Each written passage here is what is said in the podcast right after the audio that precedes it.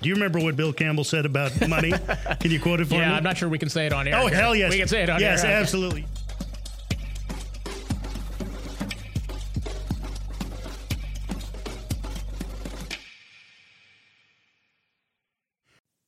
Okay, it's time to commit. 2024 is the year for prioritizing yourself. Begin your new smile journey with Byte, and you could start seeing results in just two to three weeks. Just order your at home impression kit today for only $14.95 at Byte.com. Byte clear liners are doctor directed and delivered to your door. Treatment costs thousands less than braces, plus, they offer financing options, accept eligible insurance, and you could pay with your HSA, FSA. Get 80% off your impression kit when you use code WONDERY at Byte.com. That's B-Y-T-E dot com. Start your confidence journey today with Byte. The comfort of your favorite seat is now your comfy car selling command center, thanks to Carvana. It doesn't get any better than this. Your favorite seat's the best spot in the house. Make it even better by entering your license plate or VIN and getting a real offer in minutes. There really is no place like home. And speaking of home, Carvana will pick up your car from yours after you finalize your offer. Visit Carvana.com or download the app and sell your car from your comfy place. The title of this podcast is Sandhill Road. The title of Scott Kupor's new book is The Secrets of Sandhill Road. So you knew it was only a matter of time before the two of us would sit down and compare notes.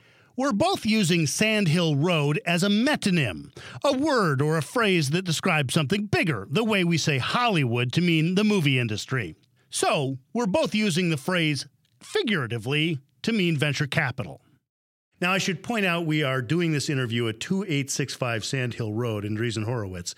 So we are literally on Sandhill Yes. Road, but literally and figuratively, what is Sand Hill Road to you? Yeah, so literally, as you described, it is a road. It's uh, I'm a country music fan, so it's uh, like music road to me in Nashville is kind of the best analogy. Uh, but it is also figuratively kind of the home of most of venture capital today. It's where if you drive up and down the street, uh, you could very easily find places to raise money if you're so successful. But uh, you know, interestingly enough, the the you know center of, of gravity seems to be shifting up north a little bit to San Francisco. So ten years from now, when we do this podcast, it'll be interesting to see whether, Whether Sandhill we Road still has call the it same. Sandhill Yeah. Road. Yeah, for sure. Maybe we will. It is curious to me, and it's a theme I go back to in this podcast over and over, that in a time in which people work remotely, and in which we can go anywhere in the globe and we can move money using our phones, using Venmo and PayPal and whatnot. Sandhill Road, Menlo Park still matters. I mean, yes, there's venture capital in other cities, et cetera, but somehow this place still matters in an age in which place shouldn't matter at all. Yeah, it's it's. I think it's interesting. I think what explains it is kind of the concept of a network effect, right? Which is uh, for the listeners, you know, a network effect is the idea that the more people you have involved in the network, the more valuable the network becomes. And so, over the last really, you know, 60, 70 years here, we've built up this network of lawyers and accountants and financiers and entrepreneurs and engineers, and it all just kind of works. It kind of feeds on itself. So it's very hard to break these network effects. It turns out, but I think you're absolutely right. Which is, look, we will, we do, and we will continue to see, you know, venture capital and entrepreneurship thrive at other geographies for sure. The uh, lobby at Andreessen Horowitz is you know, a hive of activity. Yeah. How often do you have people coming in from uh, you know distant states, distant lands? all the, all the time actually. So uh, both on the entrepreneur side, and then we do a lot of work with corporate partners here as well. So uh, as you probably saw, it's pretty busy, and uh, you know we try to kind of make sure the trains are running on time uh, through the lobby there. You were employee number one. That's correct. What drew you to it? So I had worked with Marc Andreessen and Ben Horowitz uh, starting in 1999 when they started a company called LoudCloud, uh, which was we were trying to build Amazon Web Services is basically what we're trying to do. And uh, I had the pleasure of working with them for you know kind of almost 10 years before this started. And uh, it's either fun or I'm a glutton for punishment, one of the two. But it's been a mostly a fun experience. And Andreessen Horowitz was one of the very first firms, uh, maybe the first firm, to go beyond funding entrepreneurs and really nurturing them, as you were saying earlier, not just uh, offering money, but but guidance, sometimes even staff. Yeah. Yeah, what's happened is the biggest change we've had in the venture business over the last 10 years is it's just changed in a way where capital used to be the scarce resource and now capital is pretty, you know, plentiful. And so I think the challenge for us and for venture capital as an industry is what besides capital can you offer to entrepreneurs to make yourself attractive to entrepreneurs? And you're right, what we've done here is we've invested, we have about 160 people today, and about 100 of those people work closely with our portfolio companies to help them from sales enablement to uh, marketing and PR, you know, and uh, you know, executive talent acquisition, and that's how we think about you know differentiating ourselves ultimately in the marketplace. What's the simplest help you've given a company? Uh, that's a really good question. Uh, I think some of the simplest help sometimes is just sitting down and having a conversation with the entrepreneur and helping them think through either an organizational change maybe they're making or you know kind of a strategy change in the business. And you know I'm not sure those uh, those will ever get written about in books uh, per se, but uh, but I think a lot of times, quite frankly, the value of a venture capitalist is just having a sounding board and a partner in some respects to bounce ideas off of, and we certainly try to do our fair share of that. You've mentioned how much capital is out there, and I want to get to that in more detail in a second. But first, let's talk about the return on capital. Uh, not necessarily a good investment, uh, venture capital. You've pointed out the median 10, re- 10 year return on venture capital underperforms the NASDAQ. Yeah. I just put your money in an index fund and call it a day, right? I think, look, I think in general that's true, right? So if you are going to invest in the average venture capital fund, I absolutely agree. You should go put your money elsewhere. Maybe under your mattress these days might be a safer place. Yeah, the way this business works is um, you have this concept of kind of what's called a power law curve, which means there's a very small number of deals that ultimately drive most of the returns for our uh, business. And there's also a very small number of venture firms that ultimately generate most of the returns in the business. So you could have a great firm who might return 35, 40, 50%, you know, of somebody's money uh, in terms of annualized return.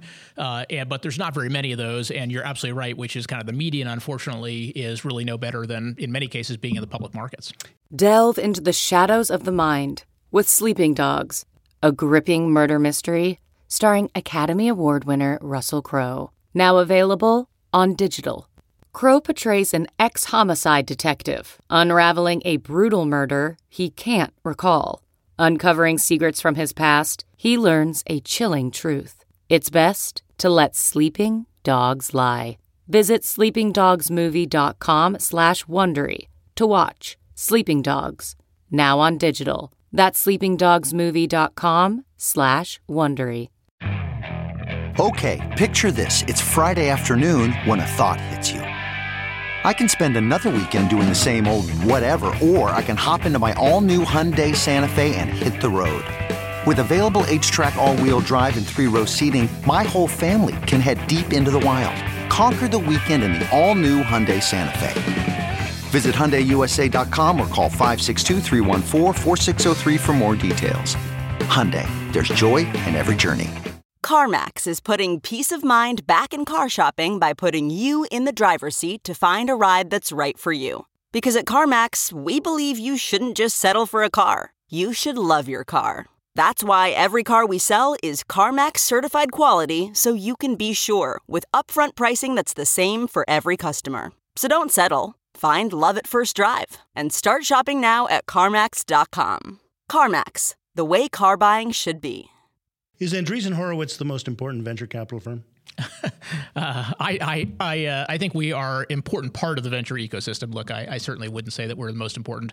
What we're what we're trying to do, and I think what we're trying to you know kind of move the industry toward is this concept of you know capital uh, no longer being kind of the only defining characteristic of what makes a successful firm, and and we want to make sure that we can be valuable to our entrepreneurs, and if we do that and they're successful, then I think that will help make us successful. Let's talk about that capital. There's a lot of money out there. You've written money is being invested at a rate that's connected to the amount of money and not the amount of ideas.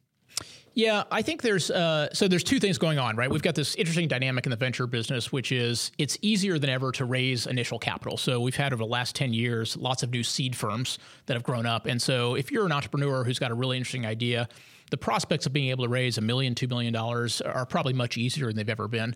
Um, at the same time, though, kind of the competition for capital as those companies mature is increasingly tough, right? So, you know, kind of as you go through the gauntlet and you go from your seed round to subsequent rounds of financing, uh, you have to kind of, you know, you have to really perform to continue to be able to kind of pull from uh, pull from the the financial spigot there. And so, we've got to play on both sides of that equation. So, part of our strategy for our business is to be active in the early stage and then be an active player also in the later stage for our companies that that are really performing well, and hopefully give us the opportunity to back them, you know, alongside uh, that benefit as well. You've said just a second ago was a good time for an entrepreneur to jump in, Yeah. get get that early seed round. If I'm listening to this in an office working for somebody, and I've always thought, you know, what I really want to do is I want to do a startup, and I've got this idea, and when the boss isn't looking, I'm I'm working on it and and drawing diagrams. Is now 2019 the time? If you were gonna do this, do it. Yeah, look, I think it always depends on the quality of the idea, of course. Let's- and as- let's assume it's a right, let's assume it's idea. good, right? Yeah. And as, as we know, most of these things, unfortunately, don't work mm. out as we all plan. But yeah, I think again, what's different now is there are, I think the number is something like 500 new firms that have been started in the seed arena over the last 10 years. I mean, that's just amazing, and you see it in the numbers. So the number of seed things that are getting funded is very, very large. So yes, I think if you're a dedicated entrepreneur, you got a great idea. You know, this is as good a time as any to at least kind of give that uh, idea a roll. What is your thought on sovereign funds? I know that's part of the reason there's so much money in the system. Is there a responsibility by a firm to reject money coming from sovereign funds that may have questionable background? Yeah, so there's definitely we're seeing more sovereign wealth activity really in two areas. One is potentially as investors in funds themselves, but then also directly investing uh, in companies. Well, and you can't control that. But Right. what about Yeah. money that's offered to you that are coming from from Yeah. sovereign investors? Look, I mean, I don't know. I won't speak for everybody in the industry. I think the Oh, no, way, no, the speak way for you. the way we try to think about it is, look, we want people, we want investors who understand the asset class, who are long-term investors, who are patient, who understand the concepts that we talked about, which is, you know, the average venture firm just isn't a great investment, and so we've got to deliver ultimately for them. And so, look, I think as with all things, we should be mindful uh, where that money comes from.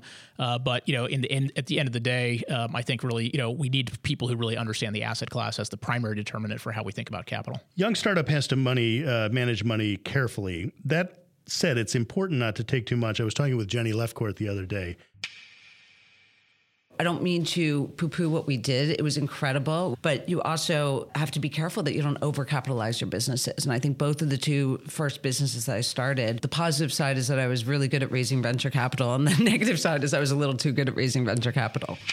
there is this naivete perhaps in young startups let's get as much money as we can and that's not necessarily the right answer Yeah, I, I agree with you, and we talk about this in the book, which is I think there is.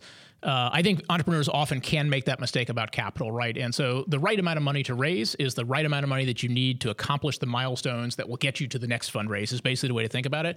And if you take more than that, then you know you need to outperform relative to those objectives. And obviously, taking less, of course, is also a problem. But I think you're right. I think one of the most important things entrepreneurs can do is think carefully about how do I maximize the chances that I keep having these kind of you know higher valuation rounds over time. And one way to do that is to be cautious about amount of capital you take in. In your book secrets of silicon valley you say on page 112 you're not ready for your pitch until you know what you want how much and why Yeah. seems basic but that's actually pretty tough I think that's right. You know, what a, a lot of times what happens is somebody will come in and they'll say, "I'm raising an A round, and it's eight million dollars." And the answer probably is it's eight million dollars because my buddy down the street just raised eight million dollars for his Series A, so that seems right. And and what I think the venture capitalists really want to know is, okay, maybe eight's the right number, but what are you going to do with that? How does that kind of de-risk those milestones for that next financing round? And if you had six or if you had ten, how would those objectives look differently? And, and I think people, you know, sometimes again just don't spend as much time thinking critically about uh, what that answer is. we mentioned uh, raising too much money but then again cash flow is very serious for do you remember what bill bill campbell said about money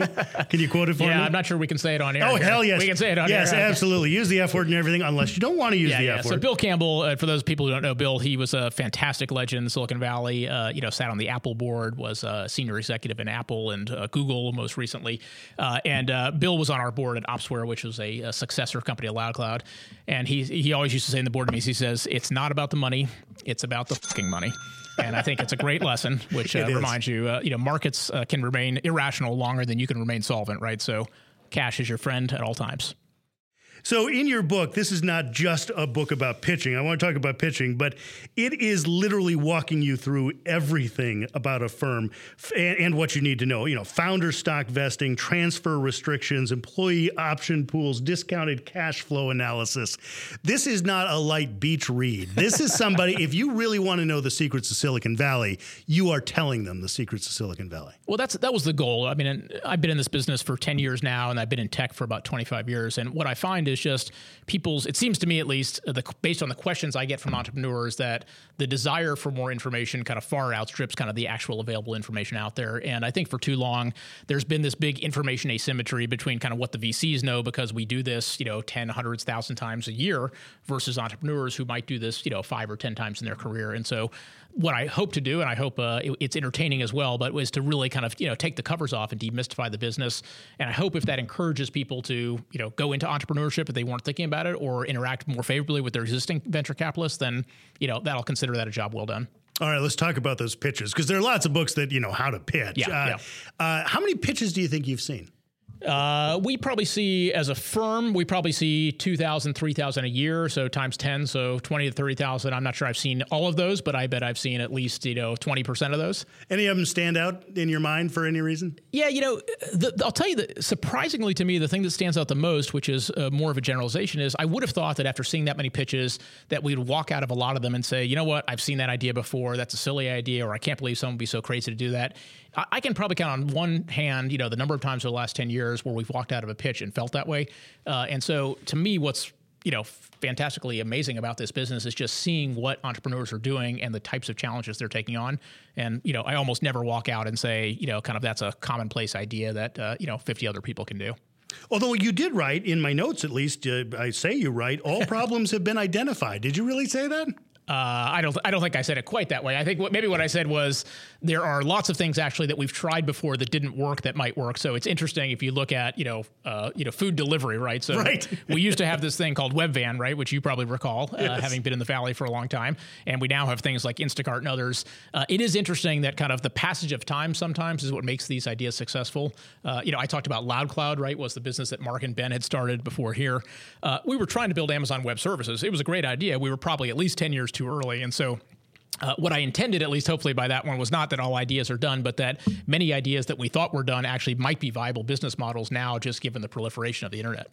And in those pitches, you've talked about the importance of storytelling in Yes. a pitch. Yeah. That is critical. And I think it's something, if we were to generalize, something that tech entrepreneurs coming from an engineering background may have some struggle with. Yeah. The, the, the storytelling, obviously, everybody's heard of the elevator pitch, but the, you know, this is what we're doing and this is why we're doing it. Yeah, it, and it's really what what we what I talk about in the book and what I'm trying to get to on storytelling is if you think about a big market and a big market opportunity, there's going to be competition. So the question then often for a venture capitalist is why do I want to back this team versus any other set of teams that might come by with the same idea? And so part of what we're trying to assess is, you know, are people going to be crazy enough to quit their jobs and go work for you when you've got nothing but, you know, kind of a check that a venture capitalist wrote and is a customer who has no business to put their job on the line, going to try your product before it's prime time.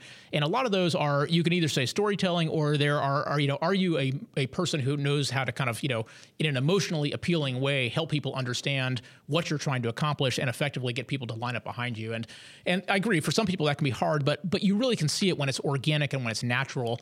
Just the passion that people have in their business, often that connotes uh, you know successful storytelling as well.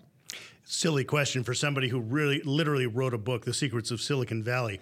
But what do you know about Silicon Valley that and and Sand Hill Road rather that many people don't? Yeah, look, I think there's a lot of stuff, uh, and we try to unpack a bunch of them in, in the book here. But part of it is this concept of kind of what what are the venture capitalists looking for, and how are they going to evaluate your deals? And so, you know, we talk about this a little bit in the in the book. But one of the issues is people often go to things like product, and they're very very focused on product, which I understand. We're in the business of investing in products, but at this early stage, we're mostly investing in people, quite frankly, and we're more interested, quite frankly, in the idea maze of how did you get to the product, with the understanding that we know the product's going to change. It's going to, you know, we use this term pivot, which is a very polite way of saying, you know, we we we screwed up before, now we're going to try something different, and we understand all those risks. We've got to be able to assess is kind of the human capabilities and the human tendencies of the organization, and the capabilities of the organization to do things that are, in many cases, unknown as to how they may play out over time. Andreessen Horowitz's Scott Kupor, author of The Secrets of Sand Hill Road. You heard me talk about Jenny Lefcourt earlier in my conversation with Scott. Jenny is now at Freestyle Capital, and she'll be on the podcast next week.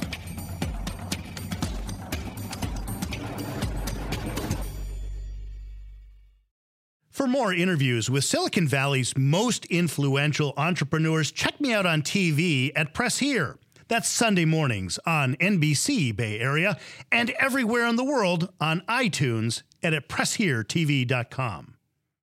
You know how to book flights and hotels. All you're missing is a tool to plan the travel experiences you'll have once you arrive. That's why you need Viator. Book guided tours, activities, excursions, and more in one place to make your trip truly unforgettable. Viator has over 300,000 travel experiences to choose from. Everything from simple tours to extreme adventures and all the niche, interesting stuff in between. So you can plan something that everyone you're traveling with will enjoy. Real traveler reviews give the inside scoop from people who've already been on the experiences you're considering. So you can plan with confidence. Free cancellation helps you plan for the unexpected, and 24 7 customer support means you can travel worry free. Download the Viator app now and use code Viator10 for 10% off your first booking in the app. Find travel experiences for you. Do more with Viator.